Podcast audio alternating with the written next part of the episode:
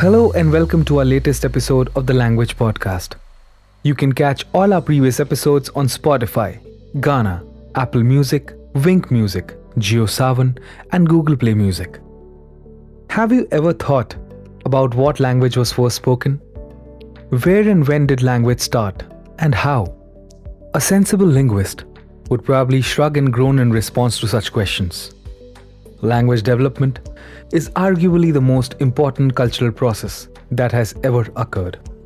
No human characteristic, however, provides less definite proof of its ancestry. So the question here is how did language first emerge? Writing started far later than speaking did. Therefore, words don't leave relics behind.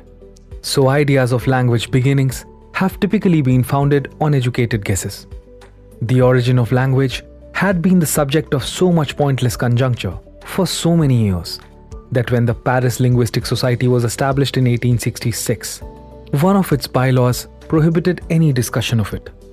Language researchers, tired of just so stories, now refer to the early ideas by the labels they gave them. Numerous ideas have been proposed throughout the ages, and nearly all of them have been refuted, dismissed, and frequently criticized. The knowledge we have about language is about partially explained by each concept. Here are six of the oldest and most popular ideas about how language originated. The first one is the theory of bow wow. This idea states that the imitation of the surrounding natural sounds by our ancestors is when language first emerged. The initial speech was onomatopoeic, meaning the association of sounds to objects and actions. With words like moo, meow, splashing, cuckoo, and boom. Many were convinced with this theory until they were not. The question is what is wrong with this theory? Onomatopoeic words are quite uncommon and they differ between languages. Dog barks are heard as ow ow in Brazil, ham ham in Albania, and wang wang in China, for example. Furthermore, not all onomatopoeic words are derived from natural sounds. A lot of them have only recently been invented. The second that got a lot of attention was the theory of ding dong. According to this idea, which Pythagoras and Plato endorsed, speech developed in reaction to the fundamental characteristics of environmental objects. It's believed that the first sounds mankind produced were in tune with their surroundings. Again, the question arises what is incorrect about this theory? There is no strong evidence in any language, aside from a few isolated instances of sound symbolism, that sound and meaning are intrinsically linked. The third is the theory of poo poo. Yeah, they named all the theories in a funny way. According to this concept, the speech was first expressed as a series of interjections, such as ouch and oh, in response to unexpected events, and yabba dabba doo, in response to other emotions. Is there anything incorrect about this theory? Sadly, yes.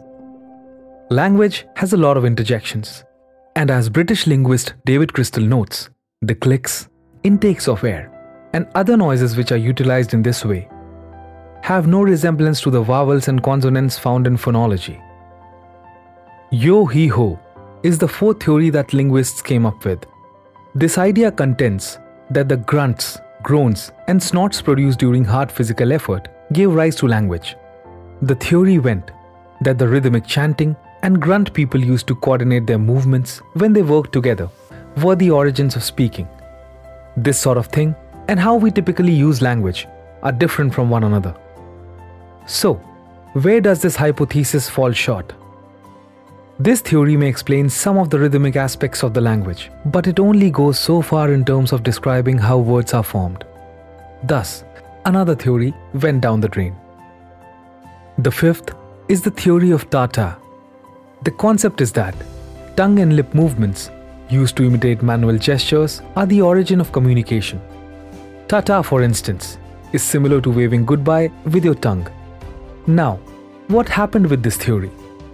However, most of the topics that we discuss lack recognizable movements, much fewer ones that can be imitated with the tongue and mouth. The sixth and the last theory is the theory of Lala. Otto Jespersen of Denmark, a linguist, proposed that romance, fun, and song related sound may have served as the ancestors of languages. But again, the same question comes to mind what is wrong with this theory? According to David Crystal, in How Language Works, this theory still does not explain the gap between the emotional and the intellectual parts of speech production. Language is such a remarkable and complicated skill. It is such a capability that only humans have. Much attempts have been made throughout the years to train apes to speak, particularly chimpanzees, which are the closest living relatives of humans. No other species, however, possesses the vocal pathology required for speech in the manner that humans do. No animal has shown ability above that of a two year old human, making it impossible to teach chimpanzees sign language. It appears that a creature needs a human's brain, vocal cords, and intelligence to speak like a human. At this moment, it can be said that about a century after the origin of language was dismissed, scientists began to re examine the issue. But this time, with the help of paleontological data regarding the most feasible brain and vocal cord traits of early humans and Homo sapiens. They take into account which biological, intellectual, and social prerequisites must be met before language can exist rather than making assumptions about the type of vocalizations that give rise to speech sound. And it does help you realize that we have all of the required ingredients for them. Phew. That was some interesting information and weird theory names for one episode. See you at our next one. Ciao. This was the Story of Languages podcast, brought to you by Rian, a state of the art language tech company.